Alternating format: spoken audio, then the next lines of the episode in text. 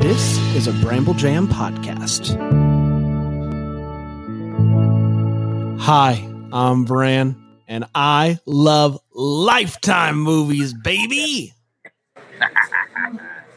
I'm Chris, and I'm in a Lifetime movie, baby. And this is the the Hallmark podcast.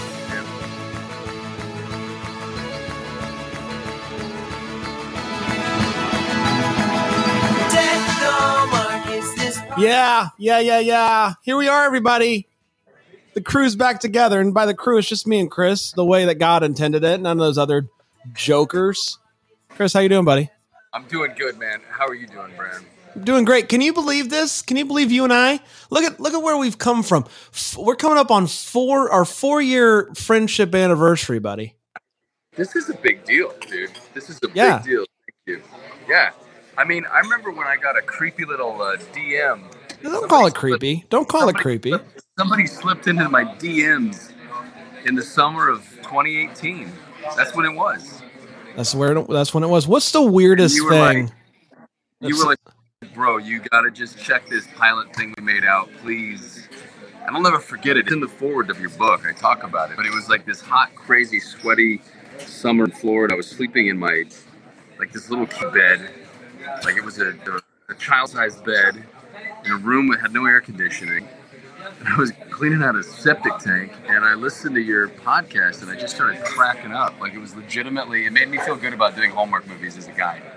I was like, all right, these guys are, if these guys, if this is their take on it, there's a bigger audience than uh, than what I was thinking. I love it. I love it. I love that. And then now look at us. You've been on our show thousands of times at this point, and uh, literally a hundred thousand times, I think. hundred thousand times. Eh, But this is a pretty big one because we're talking not just about Lifetime, but a little a little movie called Jurassic World that's coming out. Yeah, we should talk about that. What a month you're having! What a month! Oh my gosh, this month is crazy. I'm looking at my background. I've got like a T. It's pretty distracting. I'm trying to find a, I'm trying to find a background that you guys are just going to be completely distracted by my, by the TV. I think I'm in a- Everybody's no no one's going to be just. They're just looking at that sweet sweet stash, baby. I don't know, man. I don't know what's going on with that, but um, yeah, dude, things are crazy this month. June is going to be a big month.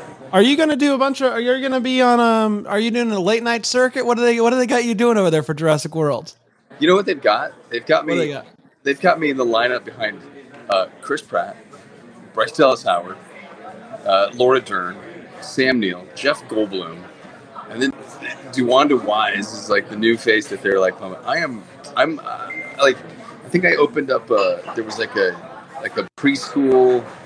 Uh, that- like a brand new preschool that had like a ribbon cutting ceremony, and I showed up and cut the ribbon for that. Like that's that's, that's my breast for Jurassic. Are you going? Is there? Are you going to the premiere, or will you be back in time?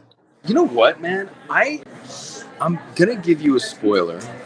I'm not supposed to talk about it, but I am filming a movie for a company we both know and love, for a season we, both know and love. Mm-hmm.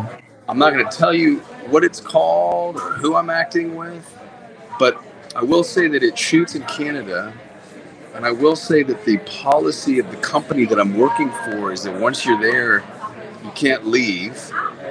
And I will not be at the premiere of Jurassic World. I will be missing my premiere.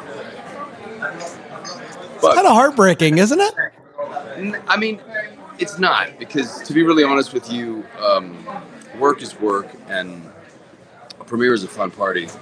Uh, and yeah, it would have awesome. It would have been awesome to see everybody again. My wife and kids are going to go. Um, Well, that's you know, nice. Director, my, my I've been the director for close to 30 years at this point, and it would have been a fun night to celebrate a victory lap with him. Um, so yeah, I'm a little sad that I don't get to be there for those reasons, but yeah, I'll see. I'll see it in the theater where you're supposed to see it. And I'll just have my little hat on, and I'm gonna like, you know, get in there and just watch a movie, like a good old fashioned movie.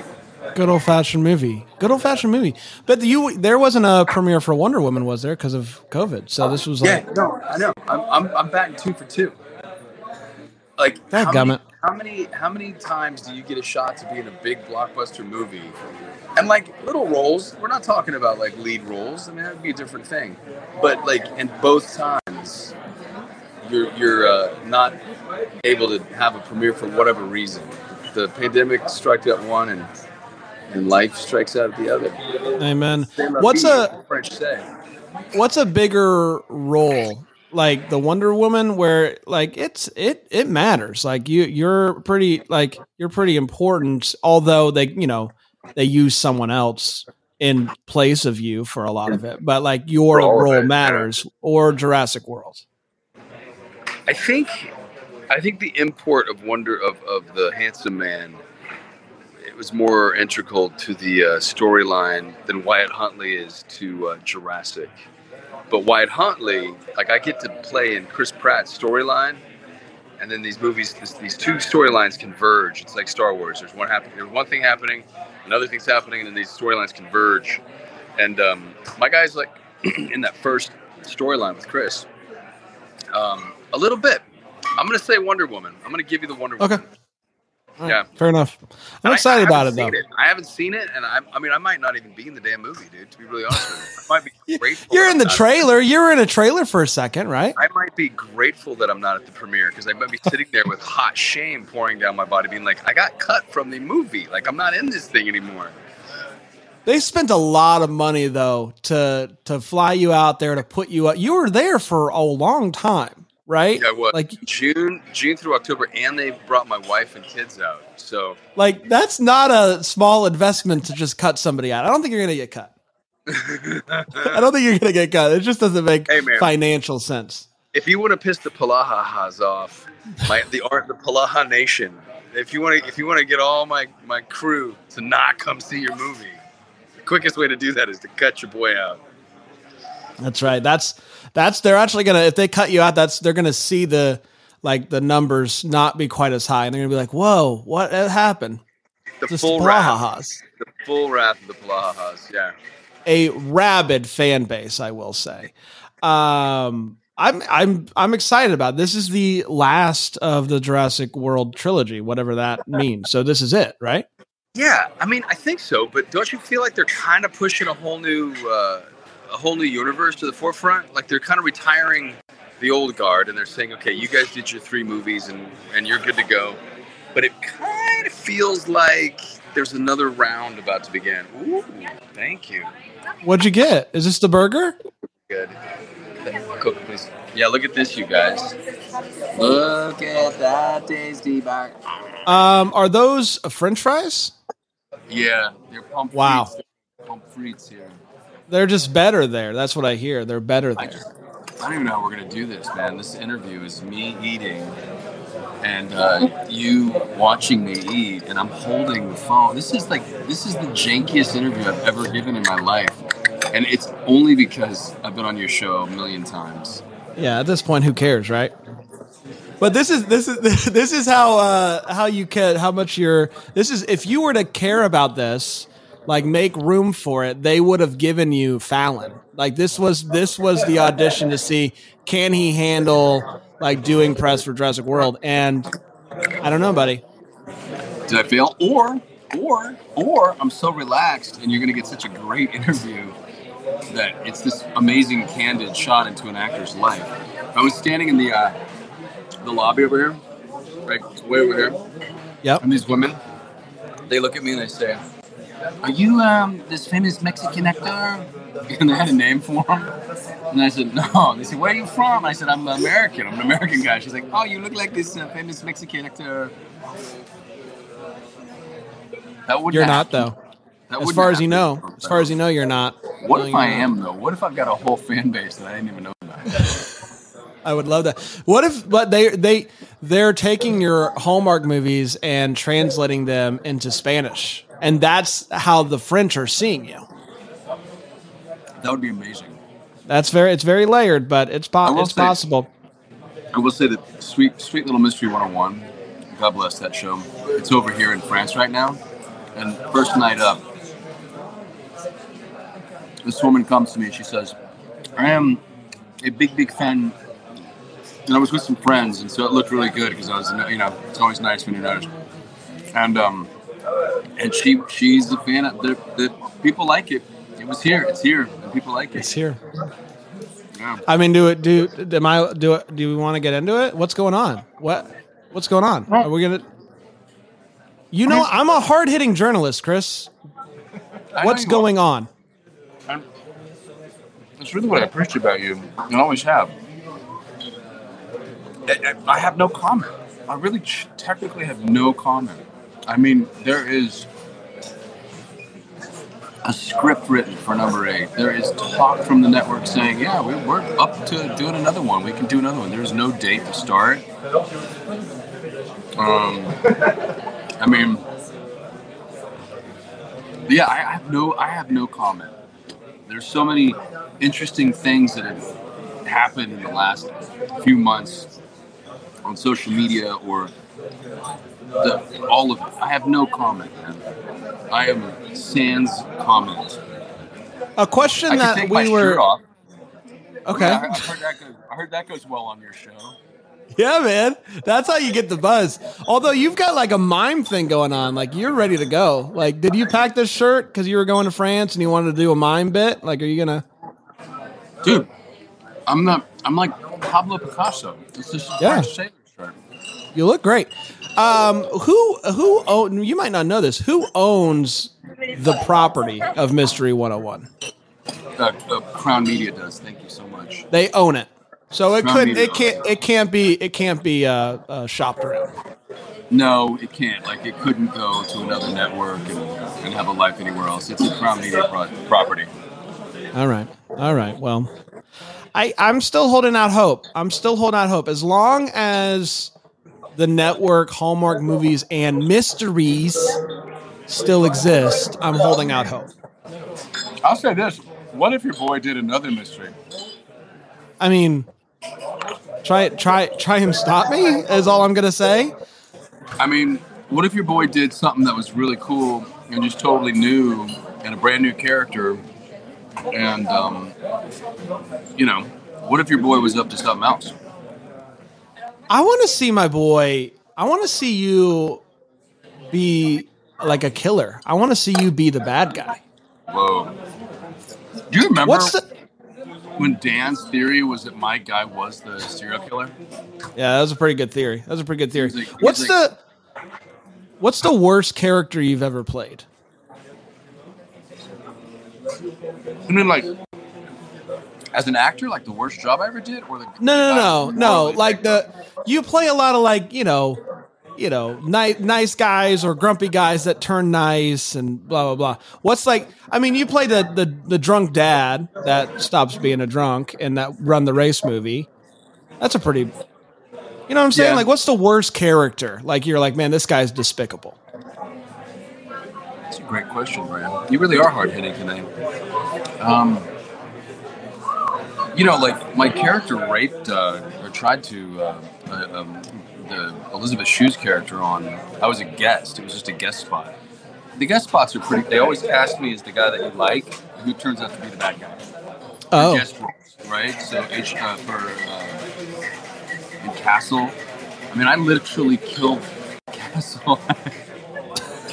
yeah. I was the guy who shot Beckett and Castle in the, in the last final season episode of the last final show. I mean, that was it. It was done.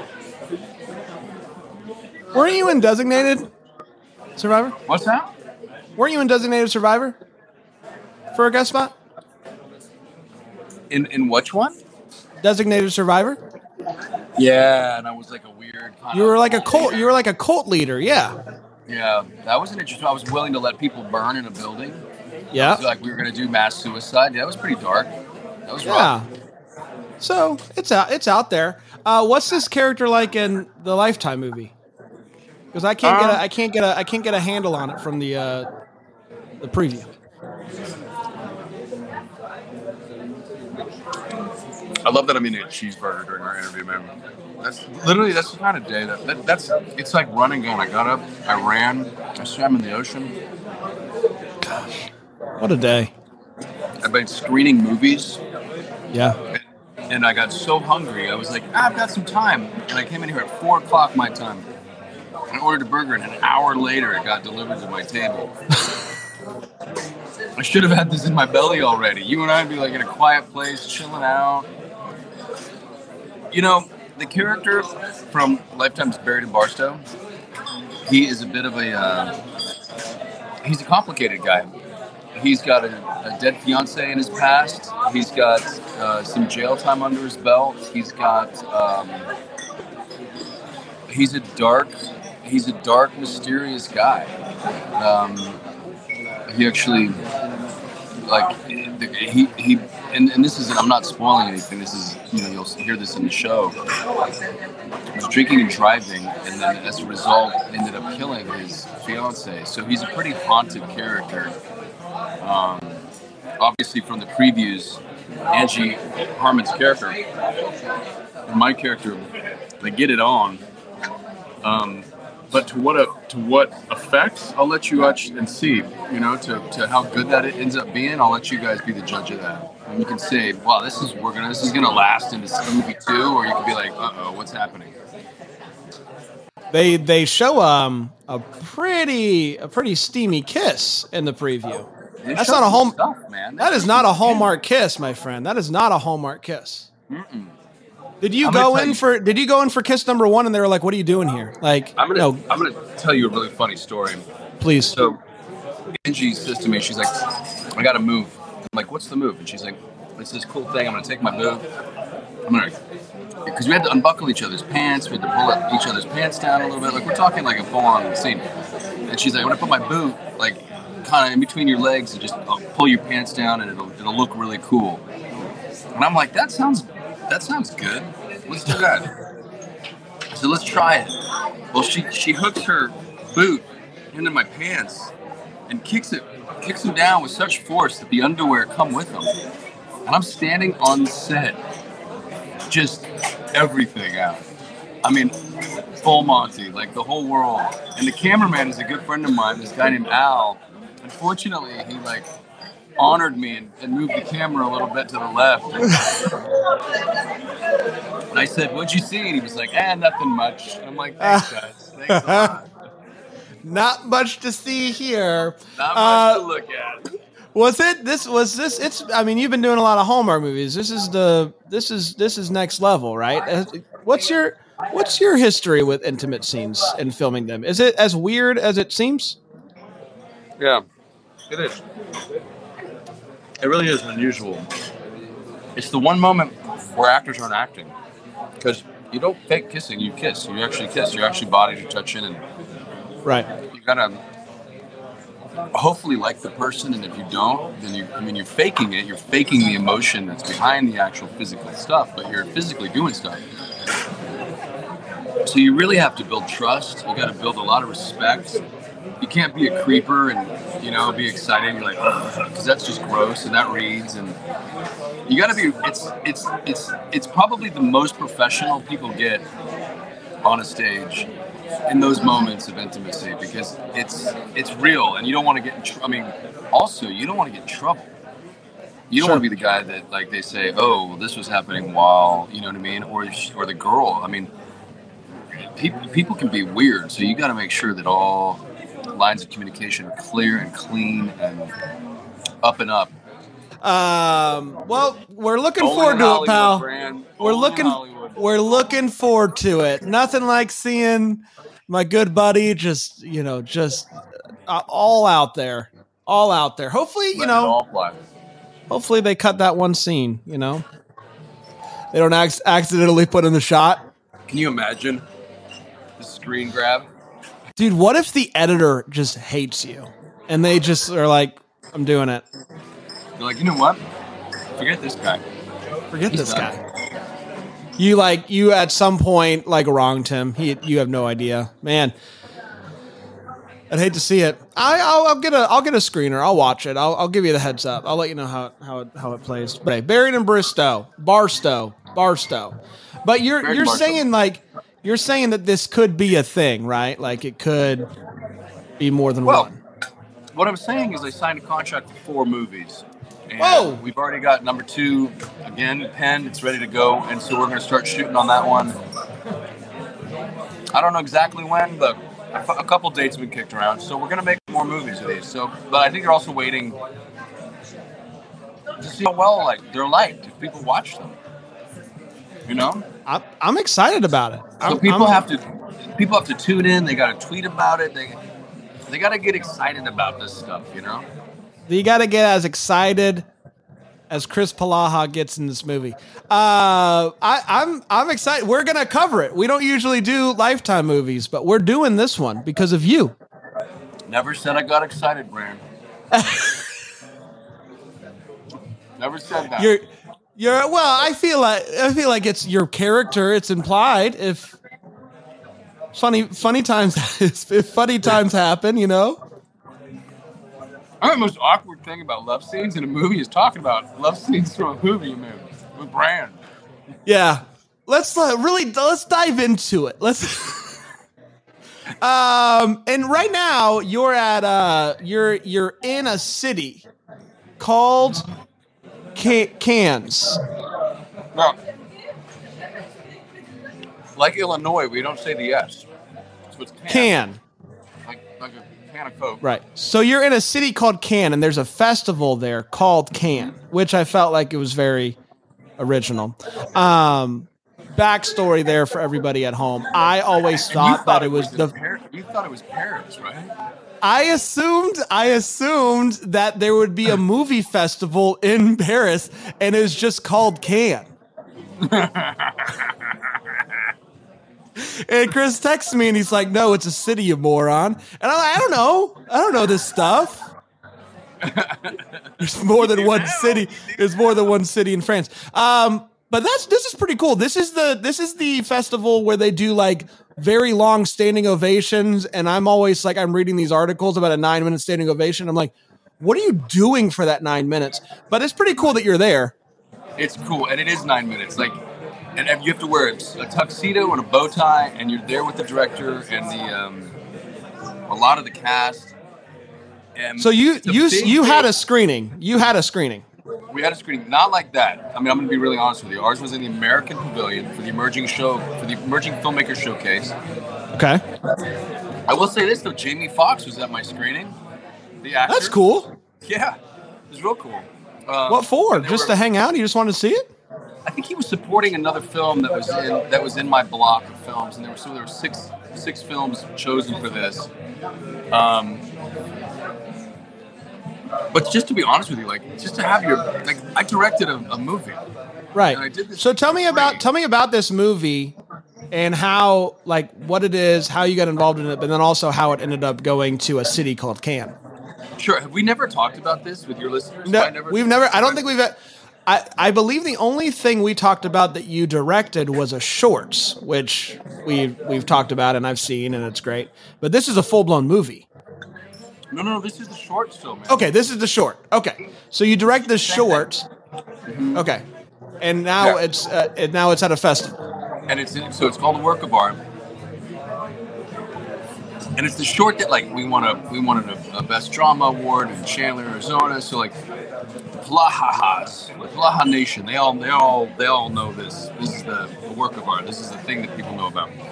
But for those of you who don't know what I do, um, it's something that I filmed with a young lady. Her name is Sylvie Pratt.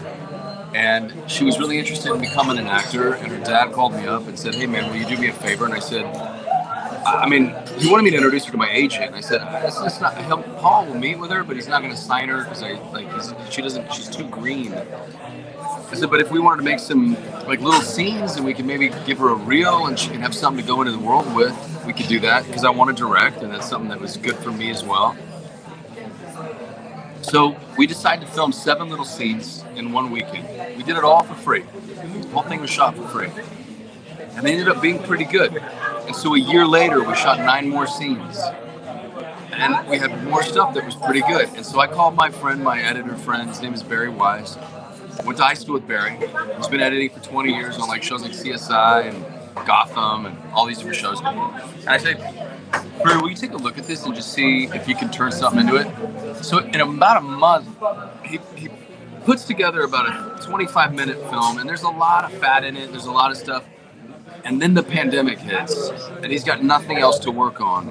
And I'm like, well, let's just keep working on a work of art. And so we just slowly keep editing, slowly keep editing, and every day.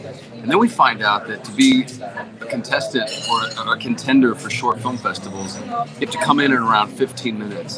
So then we were charged to lose 12 minutes of a short film, which is you know, half. And turned out this really lean, beautiful story about an uncle and a niece. And the little girl wants to commit suicide, and she's in the act of doing it by swimming in the Pacific Ocean, she's going to drown herself and drift off to sea. And while she goes underneath the water, she has these sort of it's as if her life is flashing before her eyes kind of thing. But every every remembrance is of her uncle speaking life into her and saying how much how precious she is and how much value she has. And anyway, it's enough there's this last particular scene that, that, that, I won't, you know, that I won't spoil. But it's enough for her to like kick her way back up from the depths of the ocean and fight to see another day.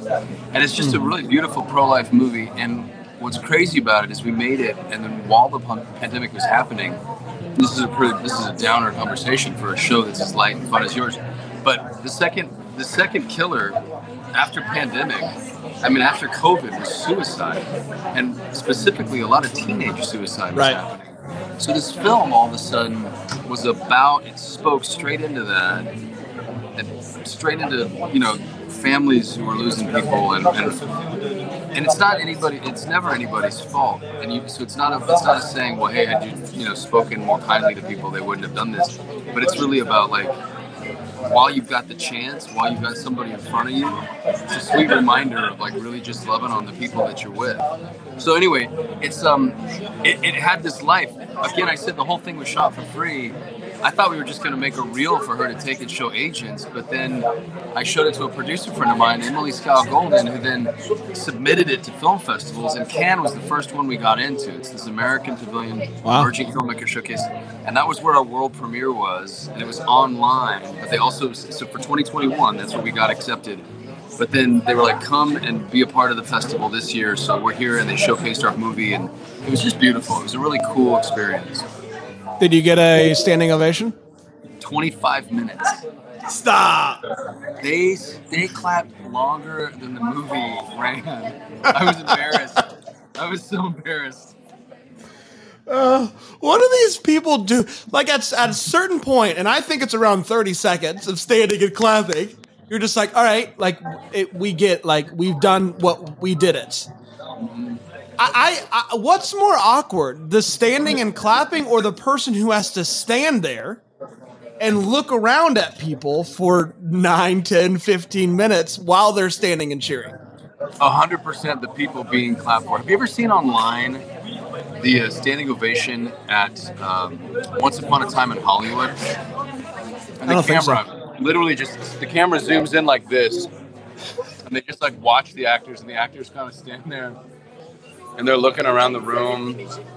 And they're like and they just and the camera does not move. And it's and they're just and, they're, and, it's like people like DiCaprio and Brad Pitt and Margot Robbie. And, and then it goes like to Quentin Tarantino. And there's only so much praise a person can take right. before they fill up and start to like sweat. Right. Uh, but also like in a room that large how did like is there someone giving them the like let's wrap it up sign? Like how no. does a whole room of people decide we've had enough? We're done. Like you're minutes in. You are at ten, the 10 minute mark and you're still going. At that point just commit to the bit, just never stop. Like how does how does everyone how does everyone know? I'll tell you what, it actually weirdly is a really organic thing. So I've been I got to go to two premieres.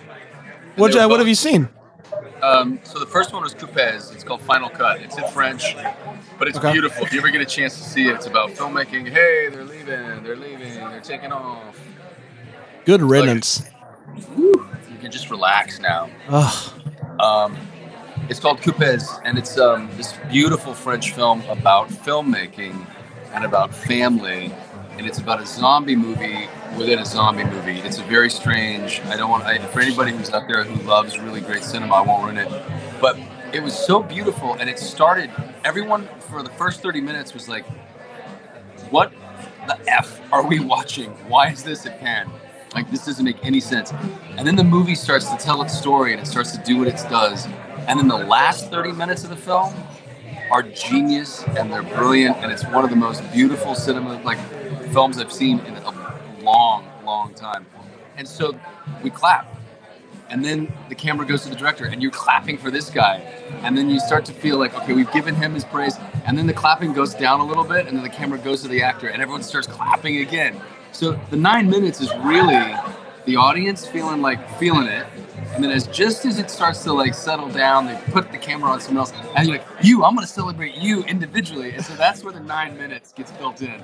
So the so the camera like it's not it, like it goes on the big screen, so the crowd is Yes. able to see. Okay, The that gives looking. that gives yeah. a little bit of like okay, That's context, right? they're getting they're getting cues of who they're cheering for now. It's not just Exactly. like we're still doing it. Right. We're all in still. Okay, Right, that's helpful. Right, right. But it's also when you're a Cannes and you only get like a two second applause. And it's not so good. you're like, what happened to my nine minutes? Does that happen? Yeah, people are like, we're out. We're, we're leaving early. This sucks. Oh my gosh! What's the other movie you saw? What? What's the other movie you saw? Oh, and so then the other one was um, 3,000 Years of Longing, Idris Elba, and uh, it was a George, the, the George Miller film, and um, and Tilda Swinton. And then I got to go to a little party afterwards with those guys, which was really fun. It was fun. I mean, it's fun. All it is is fun. It's Did like you get to you get to hang out with Idris Elba? I did, man. He made a champagne. He's got a champagne that he was sharing with everybody, and Did he DJ his own party? he didn't DJ his own party. He had somebody. Uh, it was a, it was a fun night though. I'm gonna be honest with you. And and it, like every actor, I walked up and I said, "Hey, I just want to let you know your film. The fun, it was fun. You did a great job." And he's like, "Thanks, you thanks." I said, "But your champagne, man, it's really." He's like, "Do you like it?" And we had the conversation about his shit. I, you talk to an actor about anything but acting, and they'll have like the greatest conversation with you.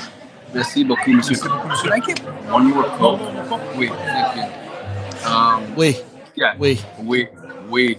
we you just throw just throw in the little the little little we. the tiniest bit of French. Hey, they That's exactly appreciate right. it. You know, it's like I'm. Even I think I'm trying. Do Um, they do they appreciate it? Well, the coolest thing is, is I'll try. I'll be like, "Bonjour, comment ça va?" And they're like, "Ça va?" And they're like, "Bonjour," blah, blah," and they do their thing, and I'm like, "I'm an American. You have an English?" And they're like, "Yeah, English. We got English." You need to next time he comes over, you need to ask him. Would you rather me not say we? Like, do you like it when I throw in a we, or are you anti we? But see, I wonder, like, if you're a German tourist and you come to the Carolinas and you're like only speaking German, and the waiter's like, dude, I don't understand you, and you just won't use English.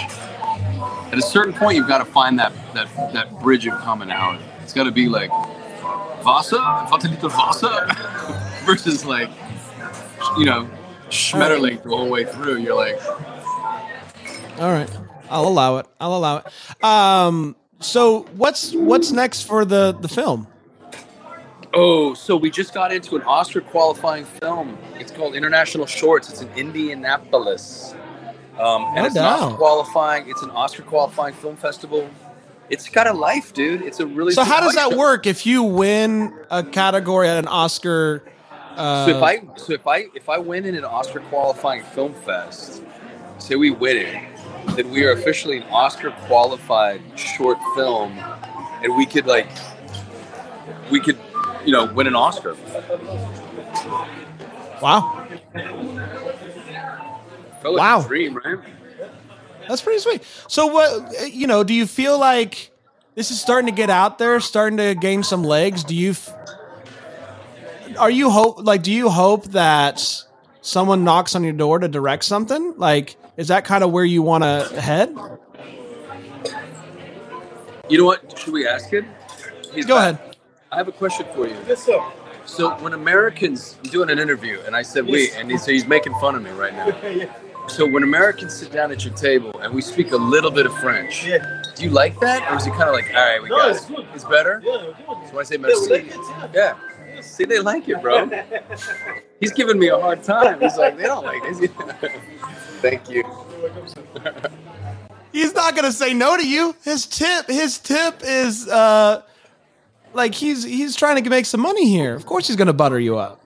No, he's not. No, I agree with you. I agree with you. I agree with you. Um. So anyway, man, I you know life life. Here's the deal. You and I met. You and I met at a really precarious moment in my life, right? I was Right. doing a Hallmark movie. You guys ridiculed the shit out of it. Dan was like, "This is the worst haka duka puka dookie I've ever seen," and I had to take it on the chin, but as we all do. Like we're all like, "Yeah, yeah, yeah," and and and hey, they're not wrong. You guys aren't wrong. Like it's not it's not high art. We're not getting into Cannes with the Hallmark movies, right? I mean, it's just not going to ever happen. Dare to dream. but but what does happen is an artist has a soul, and that soul has to express itself in any which way it can. And directing is something that I've always wanted to do. I've always been a director. Like when I was at NYU, I had this wonderful teacher named Bill Bly. Isn't Bill Bly? Who's the, who's the science guy? Bill Nye. Yeah. So this guy was Bill Bly. You want me to go Bill ahead? Bly. Bill Bly, the director guy. Yeah, Bill Bill Bly. I used to write these little scenes for Bill Bly's theater history class. I'd get my actor friends to be in them, and I would direct these. As instead of writing an essay, I would actually go ahead and write. And I did it like I, I must have done six or seven of those. And then I started theater company NYU with a buddy of mine. Directed plays. I mean, I've always loved directing because I love working with actors and I love trying to figure out ways to tell stories. With film, it just became a harder thing to do because I started making money as an actor, and no one's gonna, but no one's just gonna hand me a camera and say, "Yeah, go for it. Let's see if you waste four million dollars or whatever the budget is." But so with this little short film, I'm trying to hack the system a bit, and I'm trying to say, "Well, look what I can do." And so the better this thing does in all these festivals, that just kind of fattens up my my resume. But by the way, man, you know what's happening with moments like this, right? No, oh, you uh, you optioned it. we optioned it. And we're turning it into a movie. And i think i kind of want to direct the movie. Yeah. and i'm looking around the landscape and i'm kind of like who else would do it? Like i think i know exactly so i think that's what's going to happen. We just got a writer or we're getting a by the time this airs we're going to have a writer on board for the screenplay. Somebody That's different than exciting. ann and i. Um, and we're just going to it's full steam ahead. So so uh, that's something fun to look forward to Who, who optioned it? Can you say? Yeah, it's Basset Hound Productions. Um, it's the a- guy. It's the guy who did. Uh, his name's Michael Goldstein. He's actually the guy who did Pearl in Paradise. Oh, okay. Yeah, and he was just like, you know what? I think it's a great book, and I think it would make a good movie. And I told him, I said, listen, this isn't for. We're not making a movie of the week. So we're making a film. Like we want to do like Crazy Rich Asians, or so we're gonna like. And and it, what's fun about it is when you have somebody who, and he's 100% agreed. He's like, I'm in on that. Let's go for it. Let's see what we can do. Um, and as a producer, the cool thing is, I've got this unbelievable DP.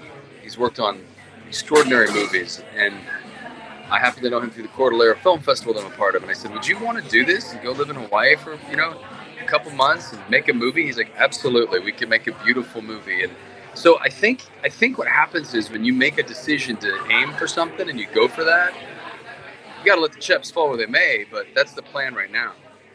So, okay, I don't want to, you know, listen. This is obviously What do you want to be that in the movie?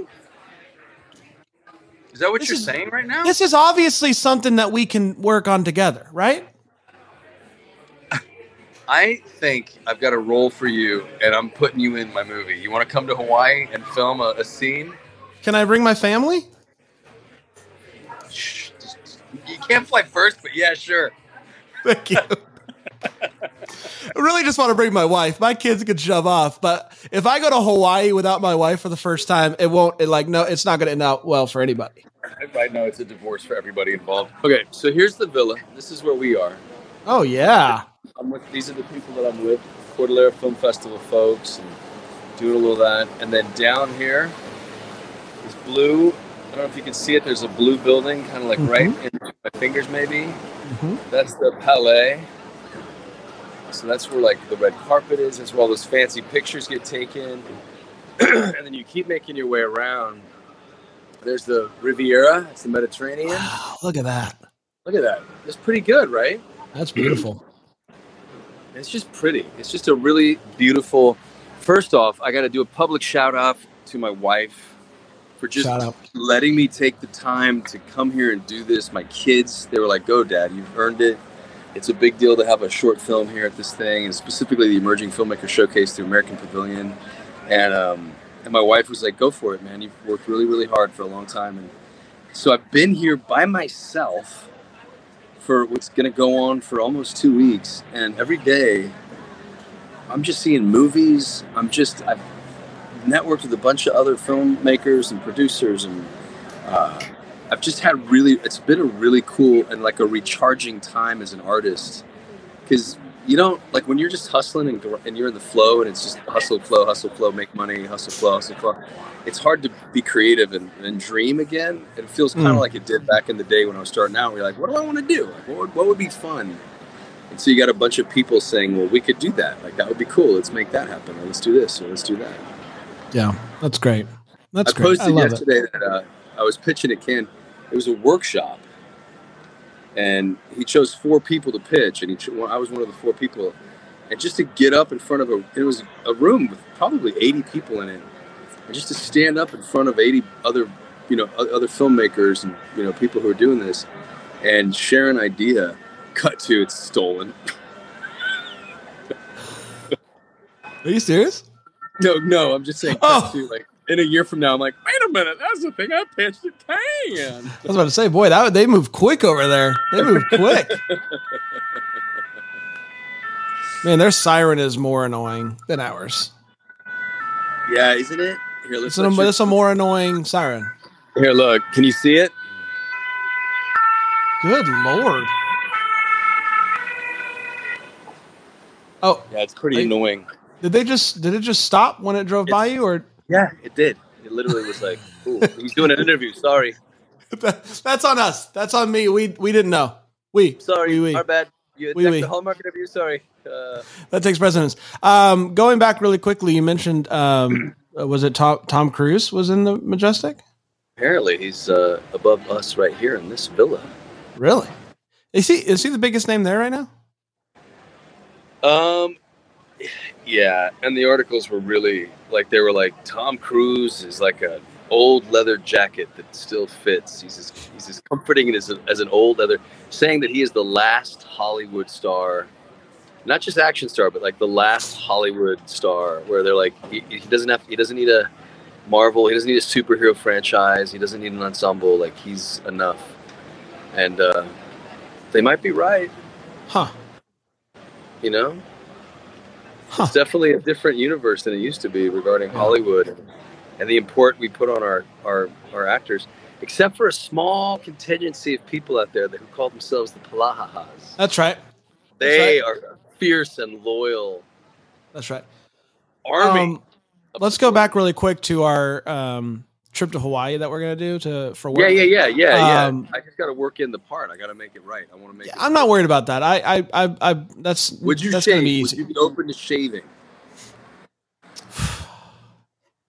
Yeah, I mean, I'm open to it. It's just like I don't know what's under here, dude. Like When is the last time you shaved? it's been ten plus years, easy. Like since college? You, did you have this? Have you been growing this since I, I. I had a little something since high school, and I don't You're know if I've like. Mike Beck. Mike Beck did that. He always had something, and then in college he grew it and hasn't shaved it since. Yeah, I I don't haven't know. Mike's face since sophomore year in high school. my my worry is i mean i know i'm just like a dynamo like i'm just a, a like just so good looking with the beard my concern is that i shave it and then people are like oh oh it's like it's like the phantom of the opera or something like this is my Your wife's mask gonna be like, "Where's your chin?" oh my god! You know what it's like? It's like everybody in their masks in the pandemic. that's right These, these people and they got really attractive eyes, and then they take their mask off. You're like, "Whoa, hey, whoa, whoa pandemic's been good to you uh yeah that's my concern but of i of for for this project of course i would i would shave for you of course You know what? Your, your your skin is gonna be different. Like your skin It's gonna be it's gonna be white gonna AF. be I'm gonna have to go. I'm gonna have to go out. I mean, I'm already like paced, but I'm gonna have to go to Hawaii like a month early and just like have like this like baby. I don't know what is it like. Think about what your skin is itself is gonna look like, let alone the shape of your jaw and your upper lip. Like, we're gonna be like, whoa, this hasn't seen the sun in two decades. It's gonna be all I like, also I love the idea of also like four four uh, years into doing this podcast, we get a little a little uh, movie movie time on screen, and no one's gonna recognize. It. Everyone's gonna be like, exactly. exactly. Who's this be like, wait, Bran was in Chris's movie. Why That doesn't why? make any sense. Um, but so you you you want to you you want to direct it, which is great. Um, if you got like in the like, let's just say like you got into the Hallmark world of directing, where they're like pinging you multiple times a year, like how much, how many times would you have to direct to like make what you make? For like doing two Hallmark movies a year or whatever it is that you're doing. Like I imagine the directors aren't making the same as the the leads. So you would have to No, feel like you'd have to I- work a lot more. Yeah, I think it would be like a four to one prospect. Wow. Even five to one, man. And that's just for one. That's not for the two a year. That would just be like one movie. Be a four to one prospect probably. But you know what? They're never gonna. they're never gonna hire me to be a director for Hallmark because I'm not Canadian. So you know Oh. the dirty little secret, right? All the Mhm. men, all the men on the Hallmark Channel are Canadian. And the There's one. There's one of the two leads is is typically Canadian. always yeah. always one of the two has to be Canadian. And Yeah. my career on Hallmark has been interesting because Jill is American and I'm American. Right. Um, uh, Meghan Markle and I were both Americans. Um, and Carly Pope and I. No, Carly was Canadian. Carly was from Vancouver. But it's you, they Bruce just don't get the they don't get the tax credit, right? If if one of them is it, it doesn't and so so another thing about mystery 101 that was such a surprising thing was that like our writer was american. Our director of episodes or films one and two was american. Jill and i were both american. So they weren't that was a very expensive thing for them to make initially because they weren't getting those tax credits tax, tax credits are are massive. So when you get your lead guy who's a canadian or your lead girl who's a canadian you're getting that's a part of this little bundle of like needing a few of the top players to be from Canada in order to. but what like what is credit. what qualify like with these movies? It has to be one of the one of the two leads. Like, could you have a third player that you know is like the best friend? Does that count or no? No, it has to be a specific page count. I believe it's like Wow. it has to be somebody who carries a, a lion's share of the dialogue. The director, a writer, if not a writer, a production company.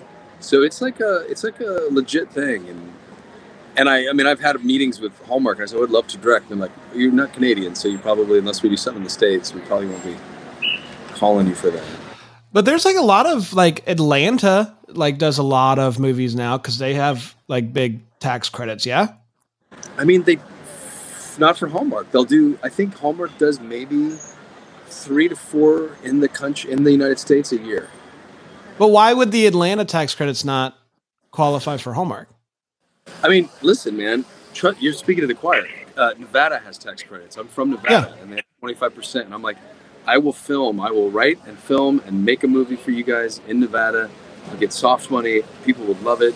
Um, uh, Tennessee has credits. Utah has credits. Florida has credits. They all have credits. Like They've done Utah. They filmed in Utah. They've done Utah. times, yeah. Um, and it was funny because I mean Utah, like you tap out of it, so there's only like there's only so many you can do in these certain states because then the tax credits run out. Whereas in Canada, because it's uh, because it's a government funded, like it's you know this is where socialism kicks in.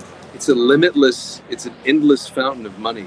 They're just they, Right. the, the government's like, we want productions here. We're willing to pay people to bring their productions here, and the tax credit basically means my intent is to spend two million, but at the end of the day, I only have to spend 1.2 million.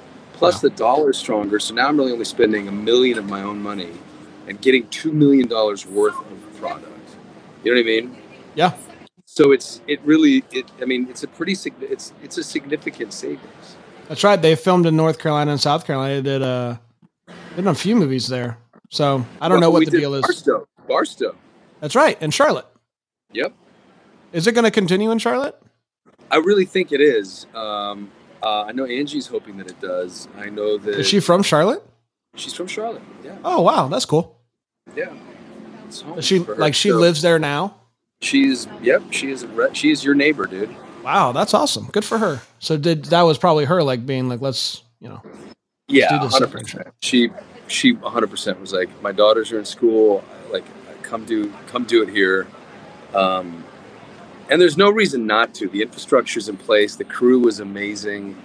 Um, and that's the thing, you know. Like that's, I think that's the big conundrum about, you know, we're we're sending our work elsewhere, and and it's awesome for those elsewheres, but America, like nothing shoots in LA anymore. Um, yeah, it's just an interesting business right now. yeah, that's like what. How much longer? Like, do you think Hollywood will always be the hub of like where actors live and do the auditions and stuff, or like because auditions have now kind of pivoted towards being tape and continuing that, even though the pandemic's essentially over. Um, and there's tax credits way better elsewhere. Like, is Hollywood gonna not be Hollywood anymore? I mean, it's there's already a mass exodus taking place. I have so many friends who've left. They're like, "We're done. We're out of here. We're going to." So many people have gone to North, uh, gone to uh, uh, Nashville, Yep. uh, Austin, Texas. Like, I mean, it, literally. And you're looking at taxes, and when you hear Gavin Newsom threaten to hike up the taxes another fifty percent, you're like, "Wait, what?" Like, we gotta like. There's so much money uh, that an actor gives away. Like I got to, you know, I just got, I signed my contract for this job, and they said this is what you're paid. We're going to pay you this much, but then we're withhol- withholding this much for Canadian taxes. Plus, I got to do ten percent to my agent, ten percent to my manager. So then the the money isn't. So you see a number and you're like, ooh, and then you see this other number and you're like, oh, okay. So what I'm really seeing is, and it's just different. And then when you live in California, you can't even say you're seeing that. You're seeing I don't know how people do it. To be really honest with you, I don't know how anybody is making money. I don't know how anybody is like putting food. So aside from your kid's school, like what's keeping you in California? Um, that's it. At this point, That's it. So when your boys graduate, we might be making a move. That's my wife would love that. Our youngest, uh, but the school is amazing. We Yeah. have this unbelievable community of people that we just adore, and we have invested hundred percent. Like you guys, I mean, I know you guys watch me on. Like we did a short, we did a, a full feature length film this year that I helped produce, um, that I acted in with the kids, that I mentored as they went through, and from September all the way into February, they made a movie, like a bona fide feature film. It's great. Um, one of the young men that was working on it, he was second. He was kind of like first, like he was basically assistant directing. And I said, "Hey Grant, what do you, what do you want to do?" He's like, "Well, I want to direct." I said, "What do you want to direct?" He's like, "I've got this idea for a western." I said, "Well, my son wants to be in a western." I said, "I'll be in it. Why don't my son and I let's write write it up? Show me what you got." So he wrote this really cool eight minute little western, and we went and shot it, and we did it. And again, all this stuff is it's doable because it's like the equipment is free. We're not having to rent equipment. We're not having to. So we're able to make stuff. And then my son wrote the music. So I've got like a songwriter who's given me original content, which is what happened with a work of art. Uh, Mhm. A man named Joe DeBlasi, who's my son's guitar teacher. He used to be the session guitarist for Elvis Presley, Bruce Springsteen, Pink Floyd. This guy has played with everybody. wow, He's an amazing guitarist. He's a session guitarist. So he's the guy that Yeah. you call. In fact, Pink Floyd's uh, anybody out there, that little guitar riff, that's him on the album because he plays Wow. so clearly and cleanly.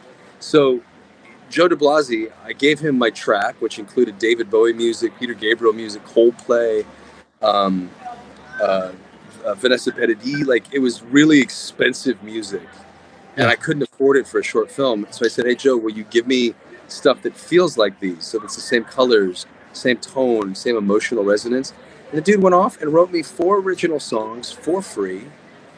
Like the guy, it's amazing. So all that to say, if you're, you know, you got somebody out there who's listening and they want to get into this business, or they want to write music, or they want to do the book, or and like what you guys did, you just reached into the universe and made it so. And I think that's kind of the moral of of of my life these days. It's just like, all right, how do we just, how do we think the thing that's happening is awesome. and grateful for that. But now, how do we do the next thing? How do we Right. extend it? How do we grow it out? How do we enlarge? I call it enlarging the footprint. How do I enlarge the footprint? And you know, now with with a work of art, Grant's movie, the Coliseum at Oaks, like that's three things I've produced where I'm looking at how you just build the pieces. Um, and again, a lot of kindness of strangers making it happen. There's a guy named Alex Shevchenko who did all the coloring and all of the uh, sound mixing and all the beautiful stuff that makes it look like a film. Both of them, the Coliseum and the short film for Grant, did that for free. Like he Wow. basically gave us this gift of probably would, would run close to seventy-five thousand bucks. Wow. He just, you know, he's got a kid at the school and he wanted it to look good, and he's invested. And he's an invested parent. So there's a world out there where, you know, you can get it done when you want to. What uh what did you shoot work of art with? Because I imagine you don't have like a red camera lying around your house. No, we shot it on. It was a student's Canon something or other, and it wasn't automatic focus, and so like No we- kidding. literally like it was one of those. Cam- it wasn't a Blackmagic. It wasn't. Yeah. It was, but it was a good camera.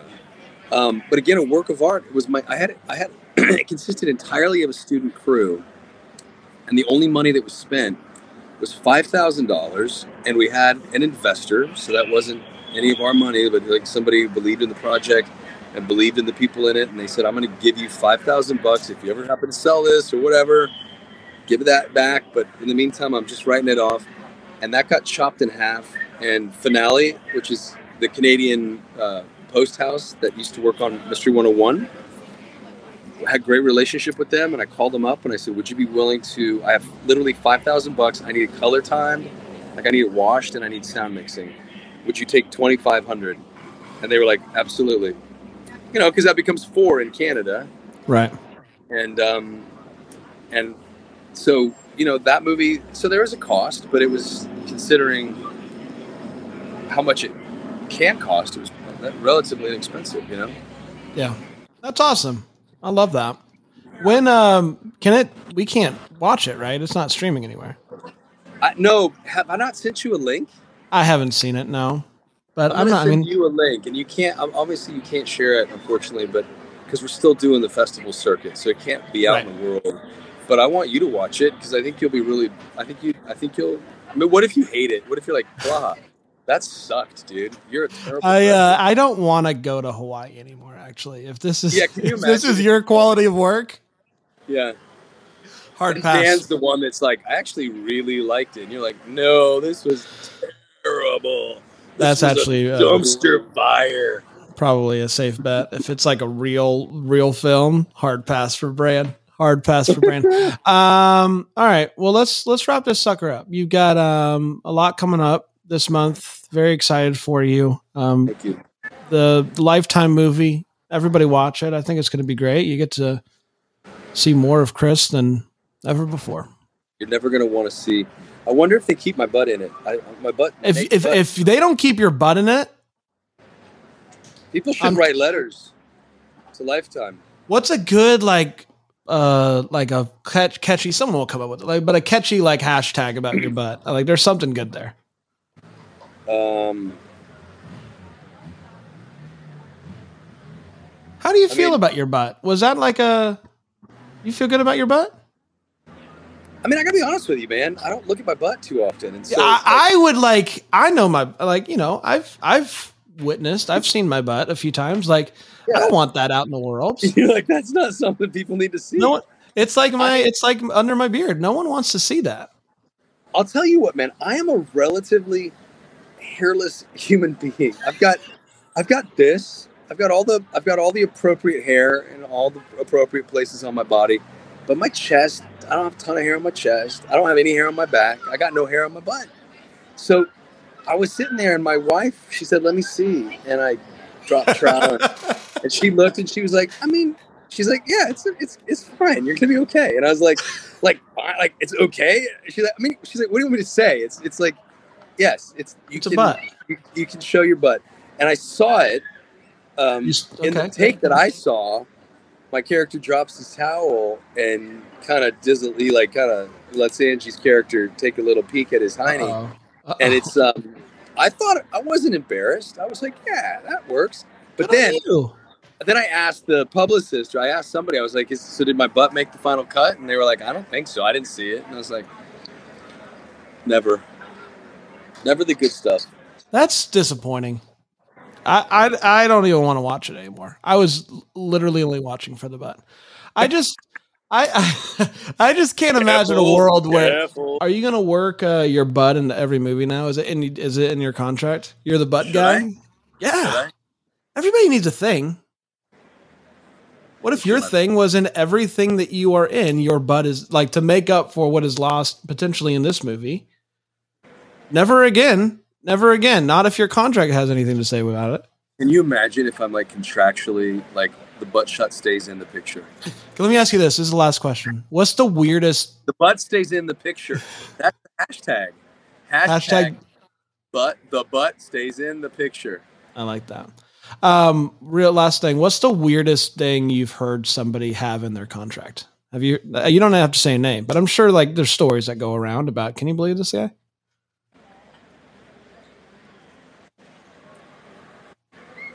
Yeah, I mean, I heard a story last night. Literally, like the eye contact was the was the thing where they were like, just don't Oh. look at the person. Like That's real, huh? That's a real thing. walking- Yeah, when they're walking through set, do not make eye contact. Do not engage. Um, but like personally, you know, personally, to be really honest with you, anyone who tells you if they, if they know somebody else's contract, I'm going to say that they're lying. People do not share their contract information with each other. That stuff is like under lock and key, and you never see another actor's contract. So unless the actor's bragging and saying, "In my contract, I have," but then do you believe them? That's the other thing. People, it's it's like bankers. It's when actors become bankers. We don't talk about anything contractual. Um, there's just an etiquette to it. It's kind of classless. So like that, there's like a rumor out there, like The Rock in his contract, like can't lose more than one fight in a movie or something like that. So like if I if we see rumors like that, it's probably not true. I mean, who is leaking that information? Right. if you're the actor and your team, if okay, if you're the actor, and all of a sudden your contract is leaked, that means one of two things has happened: the company that you've signed the contract is in breach of their confidentiality agreement, or your agency is in breach, because you're not going to talk about. Um, it would be a really quick. It, there's not that many people who see it. You know what I mean? There's business affairs, like even the production company. The director will never see my contract all of the people who work there's maybe two people who will ever lay eyes on that contract so if it leaks i mean that's a big deal that's a big that's like so yeah all that stuff is like weird hollywood folklore no one's looking at contracts and no one But it is a safe bet if in the, your next movie there's a but that you then did you do. might have planted a seed where the hashtag butt stays in the picture Dude, it's gonna be everywhere, man. Entertainment Weekly, everybody's gonna be writing about uh, your your butt contract, and there's no such thing as bad publicity. started here You heard it here first, Chris. I love you, buddy. love you too Brian Thanks so much for coming on, and oh gosh, it's been a really long time. Um, until next time, maybe the first to wish you from South Carolina to to the the city of Kane, Can, Can. all the way to Can, the can. south france bon That's right. Merry Christmas. merry christmas dude Deck the Hallmark is a Bramble Jam podcast recorded live, and yeah, that Greenville, South Carolina is produced by Brandon Gray, set decor by Plum Haywood Mall. For more information on all Bramble Jam podcasts, you can go to bramblejampodcast.com. For more information on how to listen to Deck the Hallmark ad free, you can go to Bramble Jam Plus. You're about to hear some ads that help keep the lights on here at the studio. Feel free to listen, feel free to turn it off, whatever you want to. But either way, thanks so much for your support.